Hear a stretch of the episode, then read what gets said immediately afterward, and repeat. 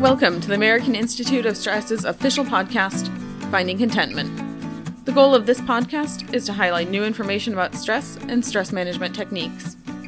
While we understand that stress is a very personalized issue and different for everyone, we hope to help you find your own way to contentment. Hey, greetings, everyone. Welcome back. This is your host and executive director for the American Institute of Stress. It's Will Heckman. Thank you all again for joining us today. Uh, I want to remind everybody at the time of this recording, Combat Stress Magazine, our magazine that we publish for free, free, uh, just came out. So it focuses on not only combat stress, but first responders. So if you know a vet, if you are a vet, if you have a, a family member who's a first responder, or you yourself are one, make sure to go to stress.org and subscribe to our magazines. They're absolutely free. There are a lot of great information, really compelling articles. So make sure just hit that subscribe button. Speaking of which, I'm going to do the same thing I always do. I'm going to ask you to, hey, hit that button below there if you're watching this podcast and subscribe and hit the like button. If you do that, you relieve my stress. And you can have a good day just thinking about that. All right. So joining us today, we have Linda Penkala. All right, Linda has over 34 years as a licensed massage therapist in Maryland and a member of the ABMP Professional Association. But Linda tells me her greatest joy, besides being Jima, loving on her six grandkids, is to help others connect the dots naturally and embrace health and wellness on the road to longevity, important topic. And as a wellness catalyst through Publix, articles and giving presentations, offering aromatherapy and massages. And her recent book, The Pause to Relax Ladies for a Robust Heart Health, she finds her heart's passion is to help people relax and be more intentional with lifestyle choices. And she also discovered the fact that heart disease is the number one stealer of life, both men and women. Uh, but when she she did some research and she revealed that women surpassed men uh, dying of cardiovascular disease, it, became apparent after her own medical uh, arterial fibrillation episode that she needed to get the word out. And her message was delivered in an engaging way by drawing on her years as a jockey and the analogies of both careers by highlighting lessons learned from horses and clients. And then she shares holistic self care modalities to help reduce stress and find balance. Of course, enjoy your peace. Her book, which I have right here, The Pause to Relax Ladies for Robust Heart Health, which of course you can find where we find everything on Amazon, where I buy just about everything. Except maybe I should buy stock in Amazon. Anyway, please welcome uh, Linda Penkala. Linda, thank you for being here. Really appreciate you joining us. Oh, it's great to be here. Thank you, Will. You know, I I I ask this question a lot, and because everybody's journey is different. Everybody's journey to find their passion and what they love to do, and I know you have a lot of passion about what you do, um, is a little bit different than everyone else's. So I wanted to know how you got started and what you do. Uh, your story is a little different than most. Could you tell us about that? Sure, sure. So I like to say that um, I use my hands and have used my hands for a living all my life. And it began in New York. I was born and raised in Queens Village, second of five. And I started my racetrack career at Belmont after a year of being in college. And so I just went there to be a hot walker in between. And so I found my mentor on the side of the track watching thoroughbreds train. And he said, uh, What do you want to do? I said, I'll just be a hot walker. And he said, Well, you look small enough to ride. I said, Well, that's fine too. So I went to Barn 16 and he he was my mentor and he taught me everything I needed to do to learn how to ride racehorses, go down to the farms to break them and go to the racetrack to learn about riding a racehorse. And then I came here to Maryland in 77 to begin my career. And so from there, I ended up um, being one of the leading female writers here in Maryland. I thank God I'm still alive and then I could talk about it. It's fairly dangerous. I got to go to 1982 to the Ladies' Cup in Japan to compete with other female writers in um, all over the world. So that was fun. And then I, you know, I got married and then I became pregnant. And I realized it's a fairly dangerous way to make a living. So when you're a mama, You have to think about those things.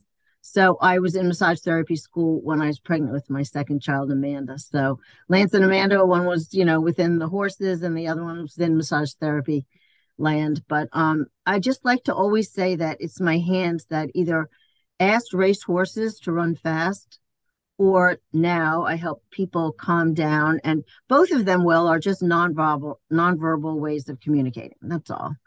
It's just bringing out the best in a racehorse or bringing out the best in a human being on my table to where they could feel their bodies, you know, at right. peace. You know, it's funny because, uh, first of all, I, I grew up in Brooklyn. I've been to Belmont plenty of times. I've lost plenty of money there. Yeah. And yeah, I'm not good at picking on.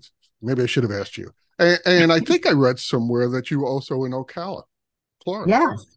Well, I've been to Ocala many times. Um, it's beautiful there, and I love mm-hmm. the. Uh, it's a big horse country. For those of you don't know, Ocala is. Um, it sort of looks like that show Dallas. some yeah. of the places there, and it's and I was reading all this, and I'm thinking, okay, this is a little bit different than how some people get to focus their their passion on stress and and getting people to be healthy and things like that. But then, really, I thought about it is you're right your your way of working with horses you can't tell a horse anything. Right. first of all yeah. they won't listen. Second of all right. you know they they're not going to understand you. So using your hands and if you can get a horse to get their stress levels down which is a big part of your job i believe right. uh, you you can do it with a person probably. So it's about harnessing the best within the horse. You break out of the gate and you have to assess where you are, how fast you're going. And that's a great um, attribute of a super rider is to have a good clock in your head. And I mentioned that in chapter two of my book, The Pace of the Race. So um, it's important to know where you are in, in the race and to just relax the horse. So your whole goal as a jockey, whether you're on a nervous filly or a, a, you know a colt that comes from out of it in the distance race, you just want to relax them in the beginning all to get to the crescendo at the quarter pole to say, Whew, let's go, let's rock and roll. Right. Sometimes stress is is a, makes you productive. So you, yeah. I mean, before that gate opens, your stress levels must be, you know, as high as they can go. But boy, it's just a good way of, of being excited and being productive. Let's talk about your book a little bit. You mentioned uh, your book. Uh, I was looking through it. I haven't read the whole thing yet. I'm sorry. I'm I'm getting to it. Um, I have a, a pace holder. You can see but getting there. Um, getting you talk, yeah, you talk about nine pillars of heart disease. Now, heart disease is a very big topic, especially at the American Institute of Stress, because it has been so connected to stress, heart disease, pulmonary cardiovascular right. problems. Can you tell us how that all works? Sure. Um, first of all, before I dive into that, is 80% of all cardiovascular disease is preventable. That's what the doctors say and research shows. So my book is all about lifestyle choices. I'm not a doctor, but what I could see is what I've um, evolved into my learning and my reading, my researching of it's all about lifestyle. And so what happens, I think it's just about of chemistry. Well, it's hormones, chemistry, and that's it's that fight, flight, or freeze component of the central nervous system. And so that's two components the um, sympathetic nervous system, the go, go, go, like the accelerator going, and then resetting when you come off of that to go into the parasympathetic nervous system of rest, repair, and digest. What happens is with many people, and the pandemic highlighted that and accentuated that, is people don't have that reset, is you never came back. So you have this incredible amount of cortisol epinephrine, adrenaline coursing through your body, creating inflammation, creating all kinds of medical problems. And the spigot isn't turned off, I like mm. to say. So it's I like to say it's kind of like the rusting of your pipes, if you will. And so if you don't have something to pause, to slow down, and to um, just recalibrate. I like to call it not necessarily self care, but self regulation. It's self regulate because if you're not regulating your body, then someone else or something else is. It's kind of simple like that. It's so true. You know, we're we're yeah. a product of our environment a lot of times, both good and bad. You right. know, you know, it's, it's uh, one of the biggest topics also is workplace stress. You know, it's, it's Yes. that's you know we spend a lot of time at work, and um, if that's a stressful environment, you're right. We need to have some of those coping mechanisms, some of those self-regulating tools to help us from I don't know that that hose exploding, and I've seen it happen, and, and I didn't know it was eighty percent. Yes, That's and Harvard researchers, Harvard researchers are sharing that there's a strong link between women's job stress and cardiovascular disease. And the Yeah. Women's Health Study of over 17,000 women shows the more stress a woman has, the, they have a 40% more higher risk of cardiovascular disease. That's just from job stress. That's not taking them home, dealing with a kid or two or three or four or five, whatever, and dealing with home life. That's just work stress. It's been a topic on this podcast many times and i we had a conversation with a, a young lady who is a doctor and she pointed out you know you think about the stress of being a doctor you have somebody's life in hands and it, it's not what you talked about. It's it, i i was uh, very surprised that especially women doctors are um their stress levels are so high they're leaving the field so I Mhm. and and she explained it to me that you you go to medical school, you go to you go to college, you get out of college, you go to post school, you go to medical school, you get out of medical school, you do your residency or internships or whatever you need to do, and then how old are you when you really start at the exact age you want to start having a family? Right. Wow. So now the stress levels are even higher because you have to make a serious choice. Now, one of the things that you said uh, when you wrote in your book that you want to educate and empower women to become more aware how stress and, as you said before, lifestyle choices affect their heart health. And, and you speak about uh, women and also men's uh, heart attack symptoms and how they differ between the two. And you used a graphic that I saw called uh, PEBS or PEBS. Abs- PEBS. Okay, thank you. Yep. Uh, tell us about that because that's that was very interesting. That that their the symptoms may differ. Absolutely. So when I created my nine pillars of heart disease prevention as kind of like a guide for me, because I messed up, I wasn't taking care of my health. And when I got AFib and I needed to have a moment with myself, soul searching and figure out what went wrong because the doctor said, Linda, everything's fine. Your heart's good. All the numbers are good. I said, well, then what went wrong? He said, sometimes you just don't know. So he created the nine pillars because we needed to have some kind of a compass, men and women, but particularly this book's about women to uh, show us what we need to do. So the nine pillars of heart disease prevention. And so from that, my and my research, I saw that women have totally different symptoms than men. And hmm. so I needed to show women that there's a simple acronym that we can have PEP. So P is pain that we will present coming into a heart attack with pain, jaw pain. It could be either side of the chest pain. It could be arm pain. So it's random. It's not just an elephant on the chest pain. Okay. And then the E is exhaustion. And so women, when they're coming into a heart attack, and these are all things that you really need to remember, you're exhausted. So if women that are listening or seeing this, you know how you felt when you were pregnant. It's even more exhausting than that. Like you ran two marathons in a row. And it's not normal for you. So that's the other little itty bitty component is that gosh, I, I, usually am not this tired. But this goes on and on and on for a while well, before it really, your heart eventually says, I can't give you any more pumping. And then something happens. So then the B is breath. So we have a shortness of breath, a labored breath, or we feel lightheaded.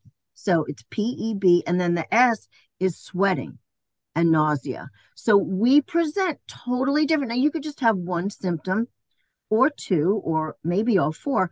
But when I just taught recently, and I was the keynote speaker uh, for a conference, um, this one guy said, "Linda, we should do because it's pretty. Can I show the picture of it? Of course. Um, uh, let me see. I had my little doodad there. I'll find it. I'll try, I'll try to include do- the graphic in in YouTube. Oh, you so you I'll, I'll you'll try, um, Okay. but you can. But you're welcome to. Okay, let me try to find it. So uh, he said, Linda, we should do make rocks with these so that in my client in my client base they could see PEBS. I was looking at my wrong book here. I was showing looking at the vagus nerve.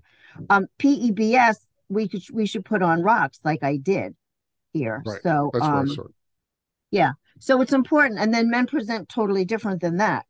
So um, but it's good because we have that acronym for a stroke, and Mhm. most some people know that, right? So it's important to know that men or women, and women need to know. Here it is, PEBS. So Awesome. it's just you know four rocks hmm stones, but it's when you get a pebble in your sandal or shoe, you have to stop to take it out, right? And so when you have these symptoms, my goal is to encourage women to once you know this, you can't unknow it, right? And so when you have this symptom, you're like, wow, I think I read about that. So stop, take out that pebble from your shoe or address that symptom and then go to the ER. Save yourself. Now Save we, we should mention that one symptom is One. not necessarily the because I've had like three out of the four, sometimes on the same day, but for different reasons. So Right. it's not always that, but it's definitely something people should pay attention to. You Right. know, and if they remember that that acronym PEBS, I think that's a big help. The And the uh, other component too, Will, is that women um, are very emotional. And so in my research and why I wrote the book is that we're totally different than men in that we are so emotional and our emotions go right to our heart. And if you have a lot of stress at work and at home, that really, really, really plays into that whole sympathetic nervous system loop. If you're chronically on, you know, sympathetic nervous system of, you know, go, go, go, and you never turn off, then that your heart is working so much harder. You have higher heart rate, you have higher resting heart rate, you have higher blood pressure, you have everything that's higher because you never take a moment to pause. And you also talked about, you know, lifestyle choices. And we've, uh, you know, I've read about that before and talked to people about that before. On this show, we've talked to everybody from chefs to to uh, personal trainers, and we talk about lifestyle choices. And uh, you mentioned a few of them, and there's a few that look nobody's perfect we all have we all make bad choices i, I make a few and, and everyone else does but it doesn't have to be your whole life right i mean you can choose to do something different and Oh, you said like a lot of the heart disease um, is avoidable Absolutely, it's totally preventable. And it's all lifestyle. So here are the nine pillars, if I can just mention them real Please. quick. And these are um pillar is, you know, what, the foundation is of a building. And this is the foundation of our health so that we could age gracefully. So know your numbers. We all know all that stuff, you know, your but the one thing I do want to say, besides, you know, cholesterol, HDL, all that, is your your C-reactive protein. And and you want to know your HS C-reactive protein, and that's the high sensitivity C-reactive protein because that's an inflammatory marker. Hmm. So when you go to get your blood work, you want to be sure your doctor is asking for that, or you say, "Can I please have that in it?" And also your homocysteine level of um, your protein in your blood. Also assess stress. Of course, we're talking about that here. The burden of toxic relationships and negativity in your life. That negativity is really hard on our hearts, men and women. Also, movement is medicine. That's really powerful. Just move. You don't have to do necessarily 10,000 steps a day. Even four is, is a happy thing. Just get out and move just 10, 15 minutes a day. Just move. And then stopping smoking, we all know that. Eat and drink heart healthy. That's really important. And to stay hydrated and watch the alcohol. I learned a lot about the alcohol component because what I learned is that no doctor ever asked me, Linda, are you were you hydrated when you had AFib? Hmm. Do you drink enough water? No one asked me that question. They did ask about alcohol, but not hydration. So dehydration plays into heart health and into AFib. And anyone who works in the ER will tell you they have holiday heart every December between Christmas and New Year's Eve, where people drink way too much. They forget to drink water and they get AFib and they end up in the ER. That's just the norm. That's the norm for any ER. Okay, but you have to drink half your body weight in ounces in water. Okay, and a lot of people don't want to do this. Or look at the color of your urine. Mhm. You don't want it to be really yellow. You want it to be really pale yellow. That's a good indicator there. And anything red, obviously, is easy. So slow down, relax is important, whether it's prayer, meditation, yin yoga, uh, anything like that, obviously massage. And for women, gather with girlfriends. It's so important. We forget how important this is. But when we gather with girlfriends, our cortisol levels come down, our oxytocin level comes up, we laugh, we have a hoot and a holler, we totally joy filled, and you feel different when you're around a lot of women. You do. I was at a luncheon yesterday with Business Women's Networking, and I taught them in five minutes two breathing techniques. The one for the Navy SEALs, four square breathing, box breathing, and I taught them my stim vin breathing. And so those are two ways that you could just be with people and do some breath work. And also regular dental cleaning is number eight. So oral health is important because what happens is this inflammation gum inflammation, or if you don't go to a dentist for cleaning regularly, that all plays in to mm-hmm. your heart health. Absolutely. And also use nature to nurture. So go out in the greens, not screens. And there's great research on how powerful being out in nature is for your heart health, for your blood pressure, for your cortisol, just to for, to view greenery or the mountains or the ocean. So important. Well, I love that go out into the green, not screen. Oh my God. Yeah, I, greens, may, not screens, right? I may have that put on like my stationery. uh, being a, a biker and a, and a birder, I, I've gone and you've been in Florida, you know, it's a great, great place right. if you're, you want to get out into nature. Um, right. I've ridden through the Everglades and through Ocala Forest, and, you know, yeah, both of those places. So, boy, that's a that's a great advice. And you mentioned about breathing, and I know you're a big believer in in breath work. And uh, in one of your articles you wrote about tips for daily living. And you said that the breathing technique you you just mentioned four square breathing is really good. Tell us about that. Tell i am also a big believer in learning breath work and i'll tell you why. For two reasons. One it's free to, I mean, I go to, I just recently started going back to the gym, but which is great. At my age, it's different goals, but it's really, really made me feel better. So, but breathing is is free. But number two, and the most important thing is it's always with you. Oh, no equipment, always with you. Think. You can do it; nobody could notice. So, tell us about a little bit about four square breathing. So, box breathing or four square breathing is taught to the Navy SEALs and it's taught to them in their training because they want to allow them to have focus, calm, concentration, and to have their nerves not be frayed because they're in incredibly intense situations, right? Not unlike a lot of stress that many, many, many millions of people are right now, right? Mm. Well, so what they teach them is you inhale for four, you pause for four, you exhale for four, and then you pause for four. It's so simple. You could do it while you're sitting on a Zoom. You could do it cooking. You could do it driving. You could do it wherever you are. That's very simple. So, do you want to try it right now? Please. I, oh, okay. So I like to ask people. I'm feeling ni- nice and relaxed talking to you, but yeah, let's. Okay. All right.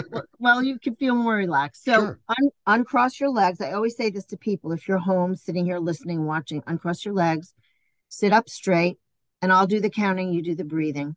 Okay. okay. so you want to inhale for the count of four, two, three, four. Pause, two, three, four. Exhale, two, three, four. Pause, two, three, four. And that's basically all it is.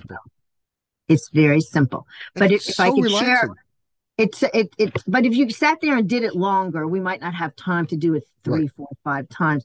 But the really big kahuna of breathing can i show you my stim vin breathing technique? Yeah. This is phenomenal.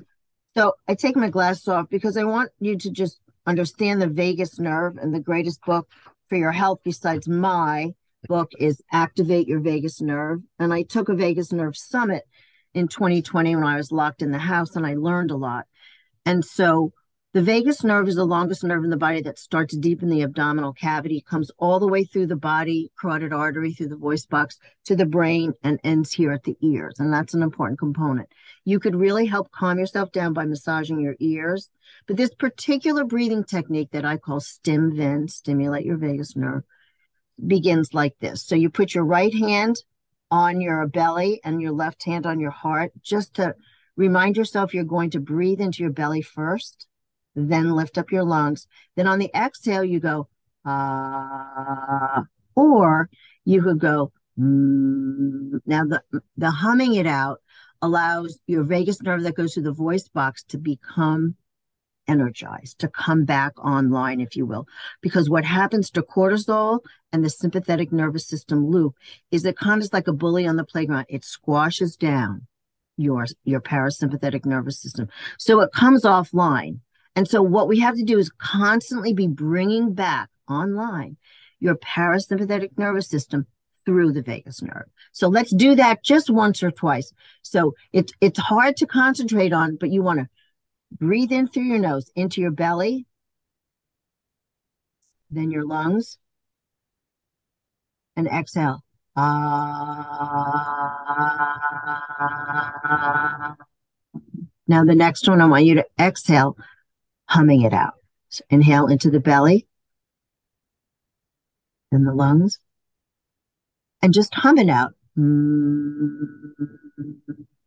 Now, tonight, to help you sleep, is you access your vagus nerve laying on your pillow face up.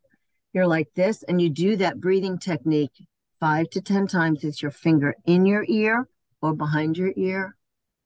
And this allows you to come from the 12th floor all the way down to the basement just in a few minutes. And you just put your fingers in your ear, one finger in your ear, and you do that breathing technique. The first time I did this years ago, well, had my fingers in my client's ear face up. and I, we did it about five times. And I said, So, how do you feel? He goes, Linda, I feel like I'm stoned. I was like, Really? I was like, Serious? He goes, Absolutely. I feel so calm and so relaxed.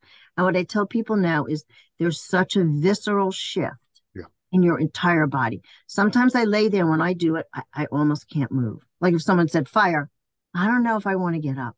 I am so relaxed. So, you know, instead of a pill, instead of, I call this my Valium, instead of Valium, it's B for breath. It's always with you, like you said. And this is so simple. And you could teach children how to do this too. You know? And, and you know, the, the, the whole thing about rubbing your ear and stuff like that. Mm-hmm. A lot of mm-hmm. people don't know that there's a whole um, side of acupuncture called auricular therapy that yeah. focuses on points in your ear, and they absolutely work. It helped many people make a, um, big improvements in their life, including quitting smoking. So, yes, oh, it, it, does work. And, and, it's a very, like you said, simple thing. I, I think that's a, a wonderful way to to sort of bring this conversation to an end. We can we can we could go over those nine We go on for hours. I know we can. It's it's really interesting, and you know it's very applicable uh, because the all the things that you mentioned, I get asked about sleeping, workplace stress, breath work. All those things are are things we could learn to take care of, and um, maybe do some lifestyle changes and just make our life better. Absolutely. Going back and exercising, cutting out some of the sugar in my life, just those simple things. You know, right. one thing I do want to say, you you mentioned, and I want I didn't want to interrupt you about the alcohol thing. Right. When you drink alcohol, it dehydrates you.